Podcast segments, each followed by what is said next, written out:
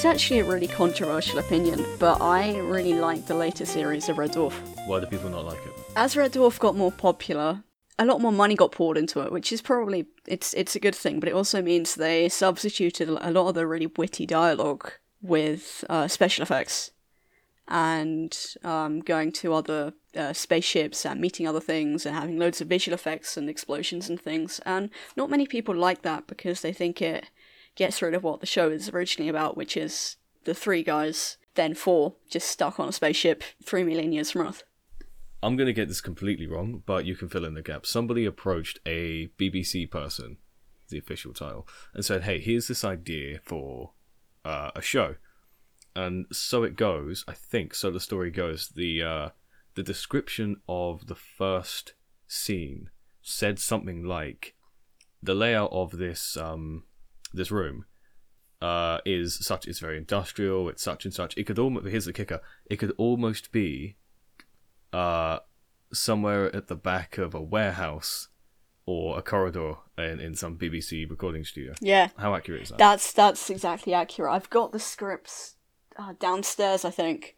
Uh, but yeah, I've I've bought the scripts and it, and it's got one of the it's got the end, which is the first episode script, and in it mm. it says something like, well, yeah, exactly what you just said. This could be the a warehouse or a corridor, or maybe like the back of the BBC, and yeah, that's that's exactly where they filmed it. Actually, that's exactly where they filmed it. They that they just used like back corridors of the BBC and like uh, and and storerooms and things because the BBC was pumping in a lot of money to Doctor Who at the time. Yes. I think so. The story goes. Yes, yeah. And they thought it would never work. They thought it would never, ever even get off the ground because the exact note was who wants to watch a sitcom in space? Lots of people apparently want to watch a sitcom in space. Uh, the two episodes, the two or three episodes I've seen so far are really good, but they're. I couldn't imagine once we get to like series 13 where it's all essentially essentially it sounds like a shit Star Trek. Yeah. Yeah, so the quality of the show and the style of the show changes really, really dramatically as you go through the series. Uh, you'll notice mm. uh, after season two, uh, it t- it does a really dramatic style change as more money is pumped into it. It becomes less two guys in a bunk room having a chat who happen to hate each other. Uh, and it, it becomes more, uh, much more special effects. They completely change the sets uh, to make Red Dwarf look bigger. The ship. Yeah, so to to make it look more a, lot more like a ship, and every single time they do that, uh, it's described as, oh, they've just decided to go and find some better quarters. Why do they want to stay in their old crummy bunks when they can go and have an like an, an officer's room, for example? That's fair. Yeah. So it jumps the shark like really early. Yes. In terms of like taking a significant dip in uh I wouldn't say production quality because the production quality skyrockets upwards, but general quality takes a dip. No, actually, I'd I'd say no. It just changes. Really? Yeah, I'd. Just, you're saying so, so it doesn't get worse; it just gets different. It just gets different. People don't necessarily hate the thirteenth series. They hate series uh six and seven onwards, up until okay. series ten. That's the point where Chris Barrie leaves. He's the guy who plays Rimmer Chris Barrie's only in four episodes of uh, Series 7. And they introduce a new character that completely changes the, the dynamic of the show. If he leaves like four episodes into Series 6, what happens? Because that sounds like watching a Wallace and Gromit film, and like halfway through, Gromit just like disappears. No, it's um, it's made to make sense in universe. In that, yeah, but he's like the main guy. In series 6, an alternate dimension version of Rimmer is revealed called Ace Rimmer. Okay. and he's like a proper like Tom Cruise type character. And uh, he manages to jump into their universe and meet uh, the. He meets Rimmer, and then in series seven, Rimmer pretty much goes off and becomes the new Ace Rimmer. So he goes off and he explores the universe and. Uh, who's uh, Ace Rimmer? Who's Ace Rimmer played by? Uh, same guy, Chris Barrie. Okay, well, I thought he he disappears. He leaves. Yeah, so he leaves two episodes in to series 7 mm-hmm. uh, and then he comes back twice for flashbacks. Okay. Uh, so yeah, so Chris Barrie leaves. Ace, uh, both Rimmer and Ace Rimmer leave the show, and he's replaced by an alternate an alternate uh, universe version of Christine Kochanski, Who's Christine Kochanski? Lister's ex. Oh, I see. Okay, so he disappears. Yeah, Like kind of apropos of nothing. yeah. And then is replaced immediately by another character. There isn't just credits. Uh, so opening credits roll of episode three. Rimmer's just not there, and Lister's in bed just by himself. It makes sense in in universe. There's like an immediate. There's like an immediate swap. There's an immediate swap in the sense of about I think two episodes. In it happens over two episodes, so he leaves in one, she appears in the one afterwards. By the end of series eight, which is where they have a ten year break, they've been working together solidly for about ten years. Mhm. Uh, by the time it restarts again, so in two thousand and nine with Back to Earth, which is supposed to be a movie actually. Anyway, um, with with Back to Earth, and then with Series Ten, I think a few years later. I can't remember the exact date. They've also like matured as actors. The writer, well, the the writer by this point has developed in like his stories and things as well. They can um. The writing's better. They f- they, they kind of revert, revert back to series one, series two in terms of style. It's much more isolated stories in Red Dwarf, Monster of the Week type thing. Is this before or after Craig Charles did Robot Wars? After, yeah. Robot Wars changed Craig Charles. I haven't seen Robot Wars. He really spread his wings as an actor, uh, being the presenter for Robot Wars. I love him actually. That was my first experience of Craig Charles. Was Robot Craig Wars. Charles is great. He's yeah. great. Also, like, uh, Red Dwarfs actually was at the time completely groundbreaking in terms of like diversity on screen. Oh really? Well, yeah, I mean, you've got When was it recorded? uh, uh 88. Okay, tell me more. Well, you've got uh, uh the cat who's played by Danny John Jules, who's a who's a who's a black actor. You've got Chris Barrie, who's white, and you've got um, what's his name? Uh, yeah, Craig Craig Charles, Craig The Charles, main the guy. main guy, Craig Charles, who is uh mixed race And also, oddly enough, and unfortunately, Scouse. and Scouse, which is The unforgivable. yeah. Uh, so for the, yeah for the time it's it's completely I'm gonna go with the word unprecedented. Yeah. No, it's um. Okay. Craig Charles was uh was a stand up. Chris Barrie did some voices on Spitting Image. And the cat, uh, the cat, uh, and Danny John Jules was um, a dancer, and then uh, Oh, wow, and then. Robert um Robert Llewellyn when he joined uh was a I think he'd done some shows at Edinburgh uh, at Edinburgh Fringe and that was He's about Kryten, it. isn't he? He's the robot. Yes, yeah, he appears in season three, Hmm. which some people really like Kryten, some people really hate Kryten. I like Kryten. I don't. I don't like Kryten. That might be because the episode you watched was from is one of his first, and he hasn't like got into his stride as a character yet. It's all a bit awkward. Yeah, maybe. I'm. I'm willing to give Kryten a chance, but it's. I don't like his voice. Yeah, that doesn't change. Um, I oddly enough, uh, I find myself in a funny position where I really enjoy the character of Lister, Hmm. who's Scouse, but really don't like the robot who isn't Scouse. Craig Charles is just incredibly charming. Craig Charles is incredibly charming. He was a perfect fit for Robot Wars. He's the perfect fit for Dave. We're talking about Red Dwarf. I've got the serious. I've got the serious. There's love. There's so much love in my heart for Robot Wars that uh, you introduced me to Red Dwarf, so I'm going to introduce you to Robot Wars, but particularly the series that uh, that Charles did. There are other ones and they're great, but uh, particularly the ones that Charles did. okay. Yeah, I haven't really seen them. I just, I mean, they're robots and they have wars, and It's like a poor man's Transformers, but it's really good. Where were we? Instead of just talking about Craig Charles, we didn't like. I didn't like Kryten. you don't like I don't like Kryten. Kryten. Mm. I don't like Kryten. I'm you sure haven't he's a had, nice actor. You haven't had the chance to get to know Kryten. Though. My favorite character is the cat, easily. The cat is great. Danny John Jules is fantastic. He is, he is fantastic. Actually, every single one of them except Kryten is great. you haven't met Kryten. Actually, The episode I've seen in Kryten, I didn't like it. actually, you might prefer the uh, David David Ross's version of Kryten because Kryten appears once in season two, then he vanishes, and then he appears as a recurring character after season three. Okay. They just have different actors because of like, scheduling things. I really like the the setup for uh, the entire series and the Mm. justification for how Cat became Cat. It it's just it's fantastic, witty, classic English comedy from thirty years ago.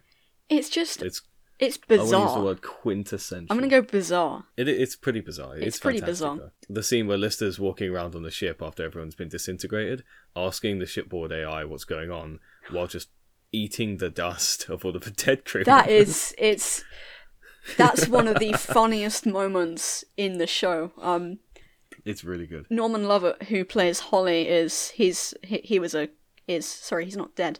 Um, Norman He's Lovett, still alive. yeah, yeah, he's uh, in series thirteen as Holly, which is Oh wow, r- really cool. Um, must be a bit of an old boy now. oh yeah, he's um, I mean the actors are now in their fifties, I think, Mm. and he's older. Yeah, I was gonna say Holly wasn't a young man in episode one. No, I think he's like he was like the only like established member of the cast, in that everyone else was just new. Mm. But yeah, no, um, that that scene is considered one of the best scenes, or I think it might be considered one of the best scenes of British comedy. It does kind of sum up British comedy. I've yeah, I've I've read that, so, but the um, everybody's dead, Dave. Just that the the way he it's it's it's it's really good. The way he delivers Yeah, it is amazing. I was gonna say that's. I was thinking, what was the quote? What was the quote? Everybody's dead, Dave. Yeah, just that. The Everybody's dead, Dave uh, sequence or scene, if you will, is is it's it's quintessential English comedy. It's fantastic. It's a really interesting show, and I don't think it would be allowed to get made today. Why? the premise is so a bizarre and b simple. I just I just don't think it, it would be allowed to get or not not not allowed. I, I I don't think it would be greenlit. Well, when it comes to the BBC and everything they make, there are two time periods, and there's like a uh, a significant and obvious line in between those two time periods, like uh, BC AD, and it's before BBC Sherlock miniseries, after Oh, no. BBC Sherlock miniseries. Yeah. because every I know you're the film and television person. Everybody wants to be Sherlock nowadays. Everyone wants to remake Sherlock. So no, I think you're right. I don't think they'd ever be able to greenlight something like Red Dwarf again. That's beauty is in its simplicity, because everybody wants to make Sherlock. Everybody wants to make something uh like new and groundbreaking. And Red Dwarf is groundbreaking, but not in like a like a in like a technology way.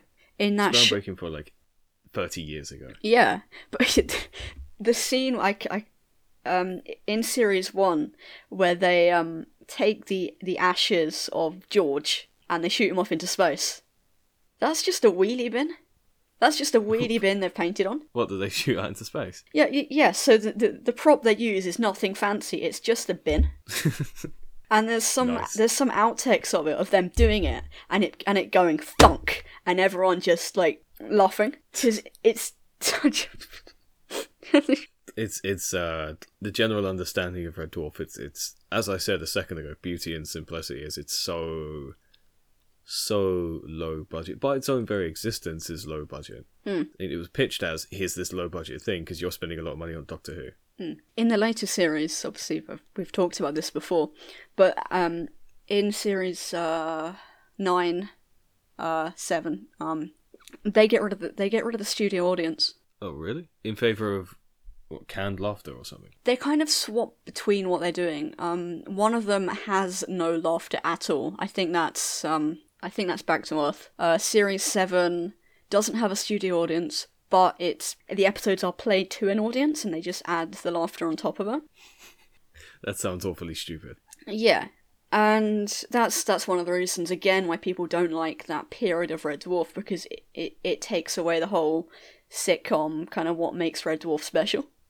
Because a lot of it is like the audience. Sorry, um, a lot of it is the actors like acting t- to an audience. They can like react to the jokes. There's there's one behind the scenes thing of um, a scene with Kryten and Lister, and um, Robert Llewellyn remembers that it's so funny that the, and the Lord and the audience is laughing so much they have to shout their lines at each other. And the only reason Chris Barrie knew when to come in this into the scene was when he saw their mouths stop moving because he couldn't hear anything. Can I go off on a tangent? Yes, you may. Why would you ever film anything in front of? I think it's in your wheelhouse. Why would you ever film anything in front of a live studio audience as opposed to just adding in canned laughter? Second question: Hmm. If this is, uh, if you film in front of a live studio audience, Hmm. Obviously you're not filming it live person. You're not live streaming it. Um, Hmm. So if if Craig Charles walks in fucks up his lines, do they just okay from the top reset and just go again, and the audience just watches several takes? Yeah. So to answer question two first, uh, yes. Um, if he goes in, fucks up his lines, they just start again, and the audience have to like laugh again. no, that It's- sounds really uncomfortable. Mm, I, but it, it is funny. It, the show is funny enough that uh, you do laugh when you hear the jokes again. Because when you go and watch a like uh, something like that that's like filmed in front of a audience, sometimes they have to do it again and again to get different takes, like di- different camera angles. I think with Red Dwarf, they generally try to get everything in. They use various cameras and try to get it in in, in like one take. Yeah, live studio audience and single camera production, I don't think go hand in hand. But it's it's not like in Friends. Is it is it in Friends? Or is it in Big Bang Theory where the audience are essentially told when to laugh? Oh, really? Yeah, it's I think it might be Big- Bang Theory. It also might be Friends. Without wanting to uh, flog a dead horse too much, uh, that does sound a bit like Big Bang Theory. That Yeah, you okay. need someone on the side, essentially with a a card saying "laugh." no, that's that's that's what they do have on on some of the on some of those shows now, yeah. to make sure the jokes What's the point? it's to make sure um the jokes appear funny. It's, but if you're going to force laughter, just like forget the um forget the logistical nightmare that is trying to get in an audience, and just in post add canned laughter. Same effect, right? Yeah, How much do people really care about this was filmed in front of a live studio audience? How much do people care about that, or can you just can the laughter and it's it's because it sounds the same? And as you know, I know that everybody knows. Nobody laughs at the Big Bang Theory. Why would they bother? Well, let's go back to Red Dwarf because that's what we're talking about. Um, No, no, Here's a no. serious 'cause- question. no. Let's talk about Craig Charles. no, no, no. Let's. We're not talking about Craig Charles. We're talking about the live audience versus canned Yeah, audience. of course. Of Um, course. the reason why they pick like live studio audience is because it's much more real. So the actors have something to react off of. Oh, Uh, so if jokes are funny, they then play it up again in the next take, or they can improvise lines oh, and get a larger laugh. Um, if they film it first and then either get an audience to watch it back or add laughter on top of it in post, the actors have to pause while filming. Oh, that's always to yeah. get the I'll tell laughter. you what one's. I tell you one's really bad for that. Everybody loves Raymond is really bad for that. Oh, really? joke and then like a really long pause. Mm. Um, I love every. Do you ever watch Everybody Loves Raymond? As a slight tangent, I have not. watch it. It's really funny, but it's got that kind of American comedy where I don't even need to describe an exact scene to you, Mm. but man will say something to woman, woman will say something back to man that's snarky. Oh. Man will say it's it's very like dramatic irony. Man will go, but there's no possible way my granddad will turn up, and then like his granddad just like walks through the door, and there's a super long pause while the uh while the canned laughter plays. Where this crotchety old man has just walked through and just stood there. It's uh, much like Friends uh, with it's famous now, uh, but much like Friends where you remove Ross's inner monologue Oh, yeah. if you just watch the pauses, it's super uncomfortable. super uncomfortable. But watch Everybody Loves Raymond. It's a lot of it's it's actually really good. I haven't actually heard of it. It's great. It's got the guy who did um the guy who did the voice for uh, Manny the Mammoth in Ice Age in What? uh, I don't know his name. Hang on, I'm gonna Google Manny the Mammoth and I'll I'll tell you what this guy's called. Do continue. No, Ray Romano. That's it. Got Ray it. Romano, Ray Romano. of course, yeah. Yeah. So Red Dwarf. Red Dwarf. Red Dwarf. The show changes a lot, is where I was getting at, but the fans still like really love it. In that people don't really like, say, Series Seven or whatever, but you still watch it because it's Red Dwarf, Yeah. and it's it's it's a completely cult phenomenon as well. I, I, I, I don't know if you know that it's classed as a as, as like a cult TV show. Oh really? No, Yeah. I didn't know. No, it's uh, it was wasn't amazingly reviewed in its first few series, but then it completely like got swept up in that whole kind of cult um cult media thing. So much so, this is why they revived it because people wanted to know what happened at the end of season eight, which was honestly one of the biggest cliffhangers in like British sci-fi TV. I don't think there's a lot Tell of British sci-fi TV. um, the Red Dwarf series eight cliffhanger. Oh wow. Um. Tell me more. I'm intrigued. I mean, I'd have to explain the entirety of season eight. How much time do we have? Well, Not that long, but it's widely regarded as one of like the biggest cliffhangers. Do we have the six hours required for you to explain series eight of Red Dwarf to me? I'll see if I If you can. can, if you can bullet point it, I'll see if I can describe the entire thing really quickly. what's the huge cliffhanger? I want to know, and also how's it resolved? Okay, so uh, at some point in Red Dwarf, Red Dwarf is lost, and the cast, uh, well, the characters have to go and chase after Red Dwarf in Starbug. Red Dwarf is the ship. Red, oh, oh no, yes, yeah, Red Dwarf's the ship. Mhm. So they lose Red Dwarf and they have to chase after Red Dwarf, and this ta- takes about I think three or four series. After uh, series seven, in which Rimmer has been replaced by Kochanski, they manage to find Red Dwarf again, which has been. I think I, th- I think it's been shrunk and put into Lister's laundry baskets. It's very odd. Anyway, they managed to expand Red Dwarf and rebuild it. They accidentally re- rebuild the entire crew Okay. before the accident. Uh, because of Oh, like the whole, like everybody, everybody, because of this, um, all of them, including all 160 of them, oh, by this point it's like a thousand. Um, all a thousand of them. so they get back onto Red Dwarf. Chris Barrie, uh, sorry, Rimmer is now alive, Nice. and they're all thrown into prison on Red Dwarf on level I think thirteen. So series series eight is all about them in prison. This is this is where the whole like uh, bunk, um, Rimmer and uh, the the bunk room Rimmer and uh, Lister conversations come back. This is why people kind of like series eight because it brings back the like old Red Dwarf. It's clever. Anyway, the end of the series, an escape pod from a ship uh, turns up on Red Dwarf. It's got a microorganism inside it that dissolves everything, which spreads onto a ship and starts destroying Red Dwarf again. Uh, in in order to stop this, uh, Lister and Rim, well, Lister, Rimmer, Kryten, Kochanski, and the cat uh, devise a plan, which means they enter a mirror universe to try and get the antidote for this um, microorganism because in, in their world everything is flipped. So instead of having the virus there, they have the vaccine. Nice. Right. Rimmer goes into the mirror universes, kisses a few people because apparently he's really hot there. Um, comes back in. he finds the antidote cesium francolithic mixihyoblific dixie dixie doxy doxy drexide. I think. Have you rehearsed that? No, I I've just read it off. You just nailed it first I first just time. nailed it fast, kind of nailing it.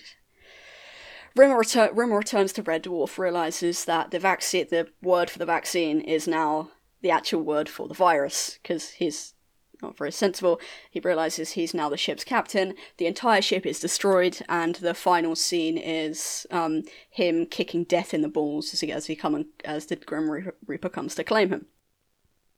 So the cliffhanger is: Does Lister die? Because death is approaching, and there's this huge virus, and he's got the vaccine, but uh, improper distribution at the moment, and uh, death is coming. Very on brand. Very on Uh, how does the how does the cliffhanger resolve itself? So this cliffhanger was in 1999, on the 5th of April 1999, according to the Wikipedia page. Now people have had to wait. So this was apparently it for Red Dwarf. There was some talk about like having a movie that didn't go through. Anyway, series 9 was commissioned, which is Back to Earth, which is the one you've watched. Mhm. And guess what? What They just don't mention it. They just don't address. They it. just don't address how how Yeah. long is the gap? How long's the wait between eight and nine uh in universe. in universe and IRL? Uh, it's 10 years IRL and 9 years Wow. um, in universe. And that's Wow. it. Uh, they're back to the format. Uh, they're back. Well, Series 9 is really interesting. Series 9 is really interesting because they, they try and take the whole like movie format. It kind of works. What's what's the movie format? Tell me about it. Oh no, I mean just they tr- they try and film it like a movie with all like with all like really cool special effects, which work. Um, okay. like it's it's a proper. I mean, it's called Back to Earth, but it's split into three parts. But it was recorded as like a ninety minute special, Okay. and that's this is the one that you've seen where Lister's on the bus. Yeah. Where Lister's on the bus, uh, they make it back to Earth, hence the the title, and everything is pretty much the same as it was.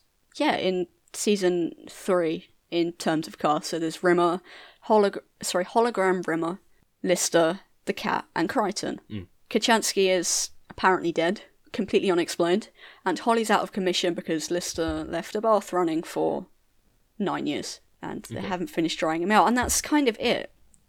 This is why it was very frustrating for fans, I think, Yeah, no doubt. who had that like wait. But I also think it's I, it's quite on brand for Red Dwarf just to not mention it. Really? Yeah, there's there's a continu there's a continu God, continuous lack of continuity past series three. They've they've tried to rectify it um, in the more recent series, but uh, in, in that they just don't mention particular plot points and the the number of the crew keep changing. Um, the layout of Starbug keeps changing. It suddenly becomes a lot bigger.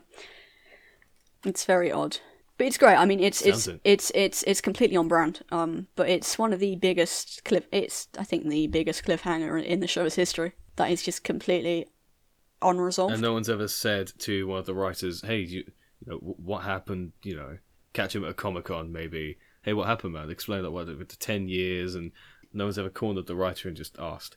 I imagine they have done, but I cannot remember It's what he feign said. ignorance. Hey, man, season eight. What the hell happened? I don't know. what do you mean?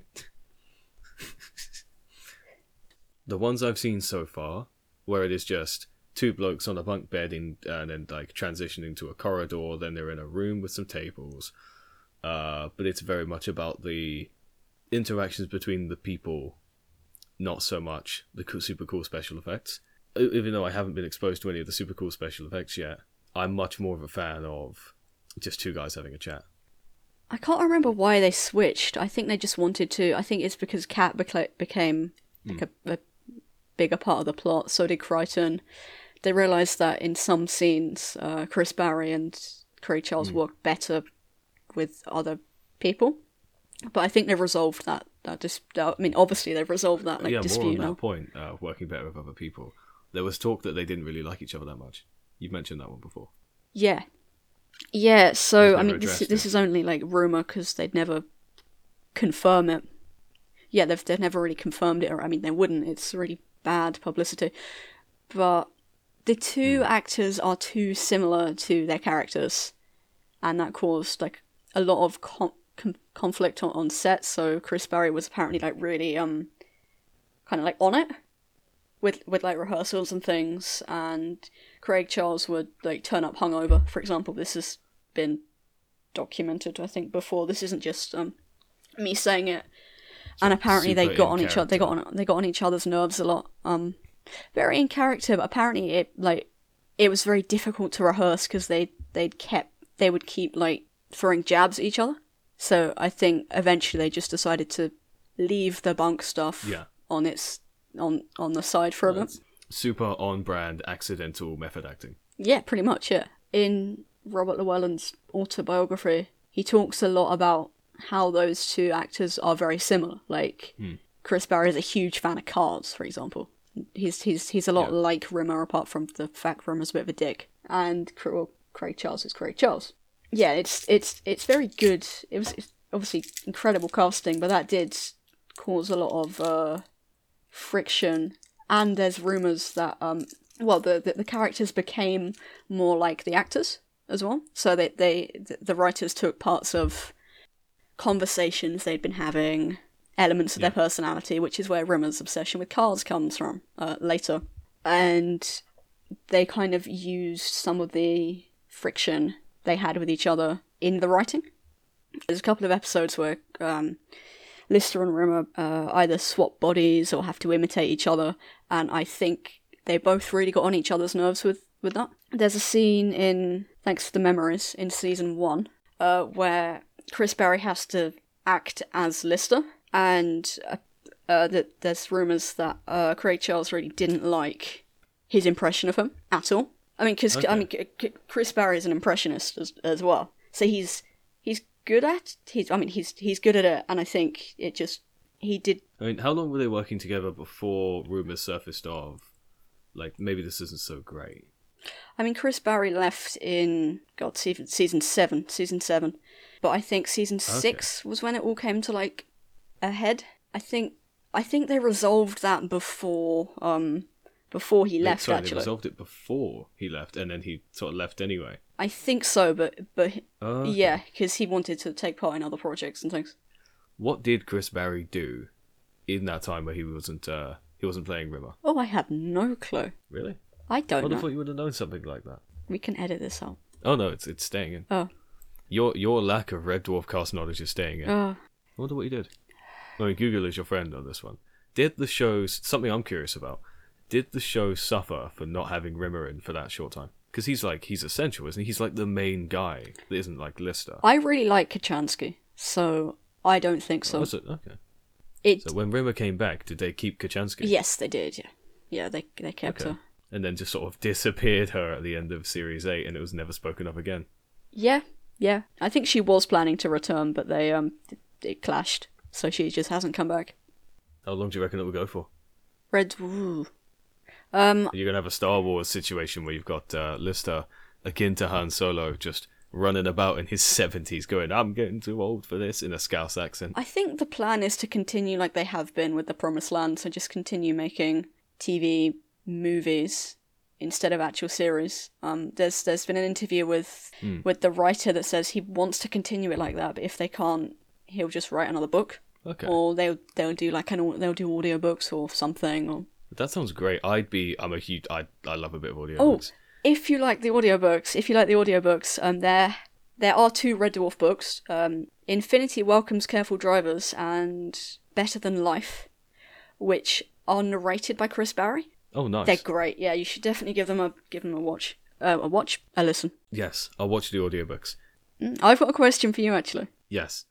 You've watched, I'm gonna say two, two episodes of Red Yeah. Dwarf. Uh, one from season one and one from season three. Because I happen to quite like Body Swap. Mm. What do you think of it? Like honest opinions from an outsider's honest opinions from an outside perspective. It's so of its time classic English comedy from the early 90s, late 80s. Like, Mm. I, I've alluded to this earlier, but it, it's so of its time. It's quintessential, I think was the word we were overusing.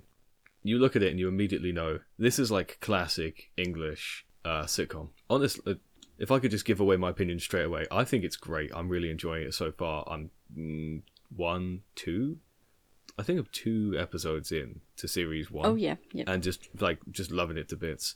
Uh, my first introduction to Red Dwarf in general was uh, sitting on the sofa with my mum like years and years ago, and I don't remember any of the episode, but I remember the scene of Lister sitting on a bus looking out the window. I think he says Smeg at one point, very on brand, and looking a bit down. And I said, "Mum, what's this?" And she's like, "It's, it's called Red Dwarf. It's a bit of an older TV show." Uh, she said she really liked it, and it's, okay, well, it's it's a bit old school. I thought it was a bit like the Clangers and Bagpuss, like very classic English. I've heard of it, but I I don't really care for it. But no, I see what she sees in it now. It's a lot of fun. I'm three episodes deep, but it's a lot of fun. Love the pre- especially the first episode. I love the premise and the setup. Um, and the the he's dead Dave scene. I think might be the in terms of like classic English, like on the buses, old school English uh, comedy. Might be one of the funniest things I've ever seen. Oh yeah. No, it's it's great. It's such a good scene. I think Future Echoes is a really strange second episode. It yeah, it's it did take me a uh, it did take me a little bit to wrap my head around it. I really like the scene where Lister and Rimmer are on the command deck and they're having separate conversations. Oh, yeah, that one. and, and Rimmer's talking to Lister, and Lister doesn't know what's going on, and Rimmer walks out, and then another Rimmer comes in, and they have exactly the same conversation, but this time you know what It's Rimmer's flipped. reacting to. It's it's very well done. I can't remember any of the dialogue, but it's very well done. I like as it develops, as the as the series develops, we get a lot more of Cat. Oh, good. We, we, we, forward to that. we get a lot more of Danny John Jules being just great. Um, I love the dialogue they've written for Cat. It's so catty. Um, They've really captured the essence of a cat. do you want me to like edit a groan in in post for that terrible part? No. Good. Because I would. Oh.